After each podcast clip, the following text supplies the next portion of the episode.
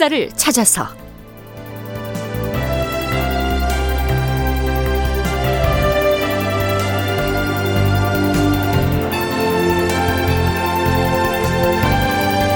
제 970편. 외교성에 이어 도산성에서도 패퇴하다. 극본 이상락. 연출 최홍준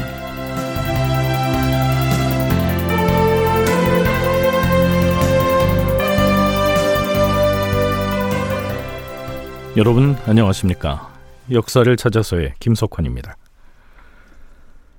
지난 시간에 우리는 서기 1598년 10월 초에 있었던 순천 외교성 전투의 전개 과정을 짚어봤습니다. 이때 외교성에는 일본 장수인 소서 행장, 즉 고니시 유키나가가 군사를 거느리고 방어 태세를 갖추고 있었고요. 공격에 나선 조명 연합군의 지휘관은 명나라 제독 유정과 진린 그리고 조선의 삼도수군 통제사 이순신이었습니다. 구체적으로 얘기하면 유정은 육상에서 외교성을 공격하고요. 이순신과 진리는 조명 연합 수군을 이끌고 바다로부터 치고 올라가서 동시에 일본군을 협공하자 이런 전략이었죠. 그런데 육군의 지휘자인 제독 유정이 작전을 태만히 하거나 지극히 소극적인 자세를 보이는 바람에 밀물을 타고 거침없이 올라갔던 명나라의 수군은 막대한 피해를 입게 됩니다. 연려실기술에 따르면 사정이 이러했습니다.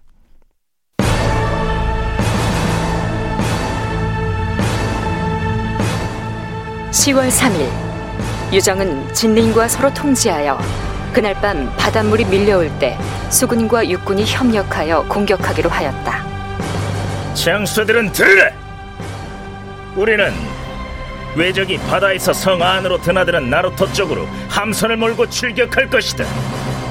성 안에서 유정체덕의 공격에 밀려 바다로 탈출을 시도하는 적의 머리를 모조리 쳐부술 것이다. 자, 지금 바닷물이 밀려들고 있으니 물살을 타고 힘껏 노를 져라!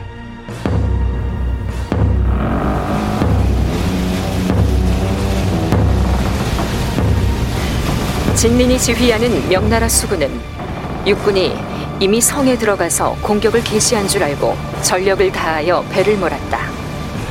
그런데 육군은 공격을 하지 않은 채 성 바깥에 머물고 있었다. 장군, 썰물이 지고 있습니다. 바닷물이 빠져나가고 있어요. 육군은 어디 있느냐? 육군은 성을 공격하지 않고 성문 바깥에 모여 있습니다. 뭐라? 배를 돌려라. 퇴각하라! 이미 함선의 바닥이 개펄이 걸려서 배가 움직이지 않습니다. 저기, 저기 외적이 장칼을 들고 개펄 진창으로 몰려오고 있습니다.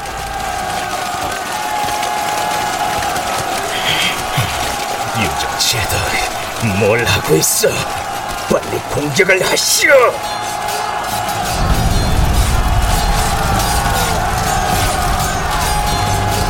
배 밑바닥이 개펄에 걸려 움직이지 못하게 되자 외적의 무리가 진창으로 몰려나와 명나라 수군을 닥치는 대로 죽였다. 이어서 명나라 군선 43척이 외적에 의해 불타버렸다. 진nen을 비롯한 수군들은 멀리 있는 유정을 향해서 살려달라고 외쳤으나 메아리만 돌아왔다. 이렇게 됐던 것입니다. 수군 제독인 진리는 목숨을 보전했지만 43척이나 되는 함선이 불타고 무수한 병사들이 희생됐죠. 그 다음 날인 10월 4일 수군 제독 진리는 분노를 참지 못하고 육지로 올라가서 상관인 유정의 막사에 세워진 대장 깃발인 수자기를 손으로 팍팍 찢어버립니다. 나는 이 모든 사실을 상세히 적어서 군문에 알리겠소. 총사령관인 군문 형계에게 유정의 이 행태를 보고하겠다고 하자 유정은 얼굴이 흑빛이 돼서 이렇게 변명하죠. 아이, 그 내가 거느린 육군 장수들 중에 외성을 공격할 만한 장수가 없으니 난들 어찌겠소? 10월 7일 결국 유정은 육군과 수군에게 모두 외교성에서 철수하도록 명합니다. 육군은 공격 한번 제대로 해보지 못하고 부유로 물러나서 주둔합니다. 이 부유는요, 지금의 순천시 주안면 창촌리에 해당됩니다. 연려실 기술에서는 유정이 지휘하는 육군의 후퇴 상황을 이렇게 기술하고 있습니다. 유정은 밤중에 명나라군에게 후퇴 명령을 내렸는데 7,900여 석이나 되는 군량미를 모두 버렸다. 인근에 진을 치고 있던 우리나라의 군량미 천여 석을 비롯하여 소와 말들도 많이 버렸다.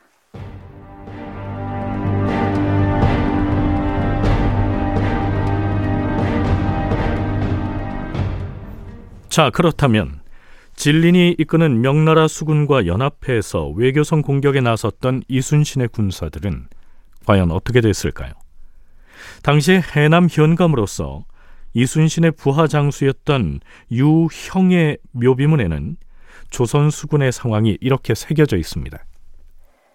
이순신도 명나라 장수 진린과 함께 적을 쫓아서 순천의 항구로 들어갔으나 한창 싸우느라 조수가 밀려나가는 것을 보지 못하였다.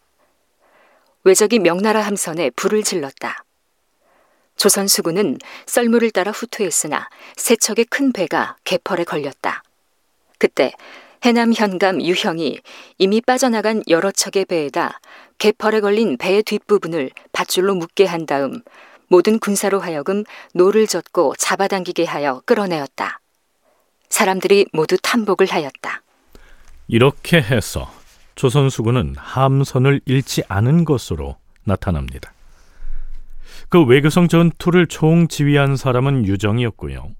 조명연합수군의 지휘권은 물론 진린이 쥐고 있었지만 그럼에도 불구하고 이순신은 조선수군을 독자적으로 지휘했던 것으로 보입니다. 육군박물관 이상훈 부관장의 얘기 들어볼까요?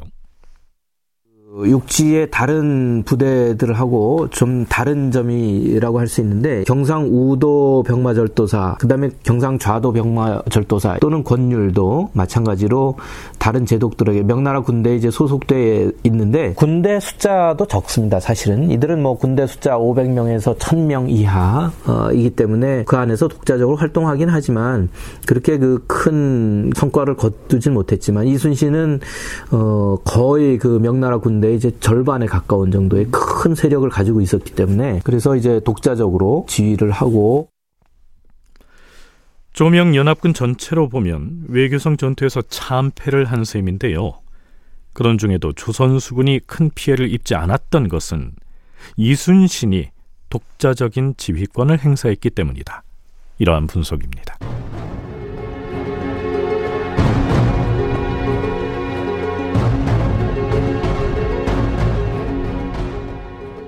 조명연합군이 외교성 전투에서 참패를 하고 결국 제독 유정이 군사를 거두어서 퇴각하고 말았다는 사실이 현지에 내려가 있던 우의정 이덕형의 보고로 조정에도 알려집니다.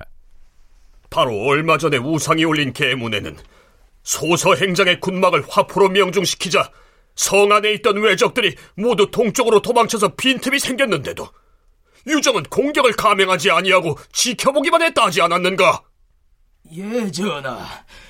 오히려 첫반사인 김수가 기회를 놓치지 말고 공격을 하도록 청했다가 핀잔만 들었다고 하였사옵니다. 그러다가 결국 퇴각을 명했다는 것인가? 아니 명분이 무엇인가? 순천 외성의 적군이 중국의 군사들보다 많아서 대적하기 어렵다는 것인가? 그것은 아니옵니다, 전하. 이번 싸움에서 아군은 만 명이 넘었고 성을 치기 위한 기구나 무기들도 이만저만이 아니었지만 외적의 소굴인 외교성을 한쪽도 허물지 못하고 물러났사옵니다. 그냥 물러난 것도 아니고 외적에게 양곡만 보태주고 물러난 꼴이 되었사옵니다. 통탄을 금할 수 없사옵니다. 적군에게 양곡만 보태주고 물러났다는 것은 무슨 말인가?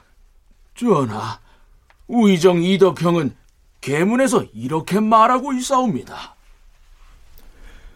주상 전하, 제독 유정이 중국군을 이끌고 밤을 틈타 철수를 하자 군대가 무질서하게 허겁지겁 흩어지는 바람에 외교성에서부터 순천에 이르기까지 길바닥에 온통 쌀이 마구 뿌려져서 낭자하여 싸웁니다. 외교성 앞에 남은 식량도 3천 녀석이나 되었는데 유재독이 모두 불태우라고 명하였으나 타지 않은 것은 모두 외적의 손에 들어가고 말아사옵니다. 아, 도대체 왜 이렇게 되었다는 말인가? 왜 이렇게 됐을까요? 외교성에 갇혀 있는 일본 장수 고니시 유키나가는 어떻게든 명나라군 측과 협상을 잘해서 퇴로를 확보받으려고 했고요. 거기에 제독 유정이 장단을 맞추는 바람에 조명 연합군의 공격이 유기적으로 이루어질 수가 없었던 겁니다. 건국대 박물관 박재광 학예실장의 얘기입니다. 고니 씨는 자신의 테러를 완벽하게 안전하게 해주면은 좋겠다라는 그러면 물러가겠다. 그러면 너희도 피해도 없고 한편으로서는 어떻게 보면은 어, 유정의 입장에서도 솔깃하죠. 왜 피해도 적고 하면 굳이 여기 와서 조선에 와서 죽을 필요는 없지 않겠어요. 이제 그런 부분들 때문에 이제 사실은 차일피일 미루게 되죠. 특히 이제 거기에 이제 뇌물이라고까지 줘가면서까지 이제 고니 씨가 어, 했기 때문에 결국 이제 그러기서 이제 뭐 무기가 준비가 안 돼 있다, 병력이 제대로 안 돼 있다, 뭐 피곤하다, 이제 그런 것들에서 이제 하다 보니까 결국 이제 마음이 급한 사람은 누구겠어요? 당시에 이제 수군 쪽에서 담당하고 이순신이 진린도 약간은 초기에는 좀 소극적이었던 것 같아요. 이렇게 해서 일단 순천 외교성 전투는 조명 연합군의 실패로 끝나고 말지요. 그런데요. 이때까지 일본 장수 고니시 유키나가가 순천의 외교성에 갇혀 있었다는 사실을 기억할 필요가 있습니다. 그런 상태에서 노량해전으로 이어지기 때문이죠.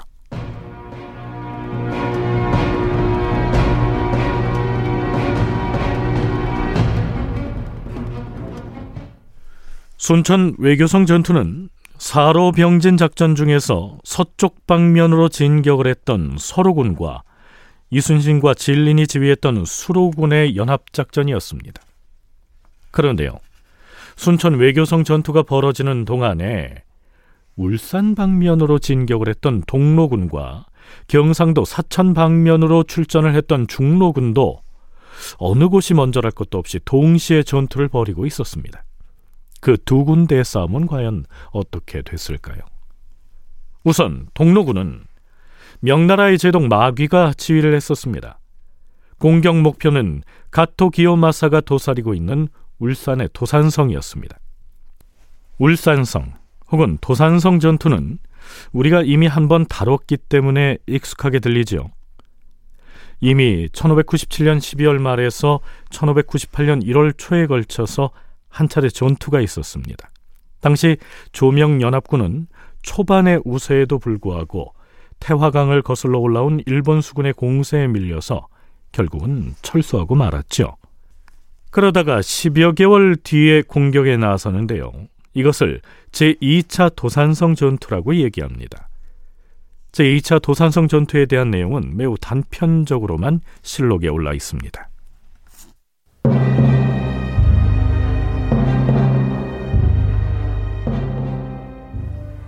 1598년 9월 27일 제동 마귀의 군사는 동로군을 이끌고 울산으로 가지 않았는가? 그곳 사정이 어찌 되었는지 전황을 알 수 없는가? 전하, 마제독의 차관으로부터 들은 바에 따르면 1년여 전에 경리 양호가 진격했을 때와 같은 형국이라 하옵니다. 그렇다면 그저 도산성을 포위만 하고 있을 뿐 제대로 공략을 못하고 있다는 말인가? 예, 전하. 더구나 성곽 주위로 해자를 깊게 파고 그곳으로 바닷물을 끌어들여 놔서 아예 건너갈 수가 없다 하옵니다. 하오나 전하, 강 건너편 30리쯤 떨어진 지역에다 잔뜩 쌓아놓은 적군의 양식을 우리가 모두 불태워버렸으며 왜군에게 잡혀있던 우리나라 사람 1100여 명을 구해냈다고 하옵니다. 9월 30일 제동 마귀의 접반사 이광정이 계문을 올려 아뢰었다. 도산성에 진을 친 적군의 기세가 매우 성하여서 제독이 곤란한 지경에 처해 있는 듯 하옵니다. 22일 밤에는 성 밖으로 나온 외적이 명나라 진영을 습격하여 명나라 군사 다섯 명이 피살되고 한 명이 포로가 되었다 하옵니다. 하오나 울산 온정의 외적들은 명나라 군사가 죄다 소탕하여 30여 명을 목 빼고 포로로 잡혀있던 천여 명을 데리고 나왔다 하옵니다. 10월 2일 마제독의 접반사 이광정이 다시 아뢰었다. 마제독이 울산의 내성에서 일단 후퇴한 뒤로는 적군을 두려워하고 겁에 질려서 현재는 경주로 퇴진하려고 하옵니다. 10월 6일에 아뢰 내용은 이러하였다.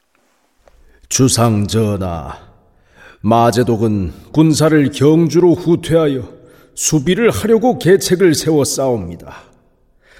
보병은 이미 도산성 공격을 포기하고 출발했으니 민망함을 견딜 수가 없사옵니다.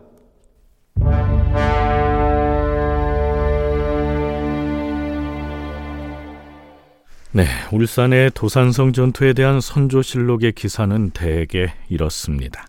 그러니까 명나라 제동 마귀는 전투다운 전투도 해보지 못하고 물러나고 말았다는 얘기죠. 연려실기술에서는 제2차 도산성 전투를 이렇게 정리하고 있습니다. 명나라 제동 마귀는 동로군을 이끌고 울산으로 진군하여 도산성을 공격하였다.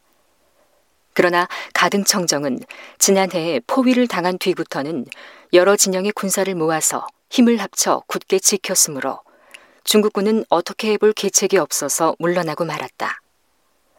가등청정이 도산성 안에서 거느리고 있던 군사의 수가 지난해에 비해 10배나 많았으며 도산성의 방어 역시 예전보다 훨씬 단단해져 결국 포기한 것이다. 그러니까 애당초 명나라 군의 격리 양호가 의욕적으로 추진했던 사로병진 전략은 순천 외교성에서 서로군과 수로군이 패한 데 이어서 이 울산의 도산성 전투에서도 마귀가 이끄는 동로군이 맥없이 후퇴함으로써 실패를 맛보게 됩니다. 자, 이제 남은 곳은 중로군 뿐인데요. 중로군의 대장은 애당초 이여송의 동생 이여매였습니다. 그런데 요동의 총병인 이여송이 몽골 정벌에 나섰다가 전사하자 이여매가 급히 요동으로 차출됐고요. 그 대신으로 제독 동일원이 중로군을 지휘하게 됩니다. 동일원은 경상도 진주에서 이렇게 선언하죠. 장졸들은 들으라! 우리는 지금 사천성을 속을 삼아 진을 치고 있는 외적의 무리를 쳐부술 것이다! 자! 사천으로 가자!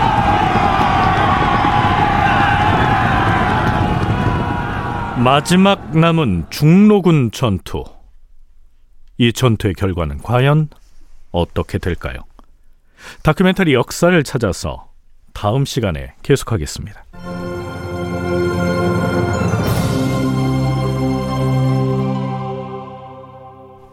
출연 석승훈, 박주광, 서정익, 송백경, 김희승, 이영기, 유선일, 송기원, 최현식 낭독 김성희 해설 김석환 음악 박복규 효과 신철승 김성필 기술 이현주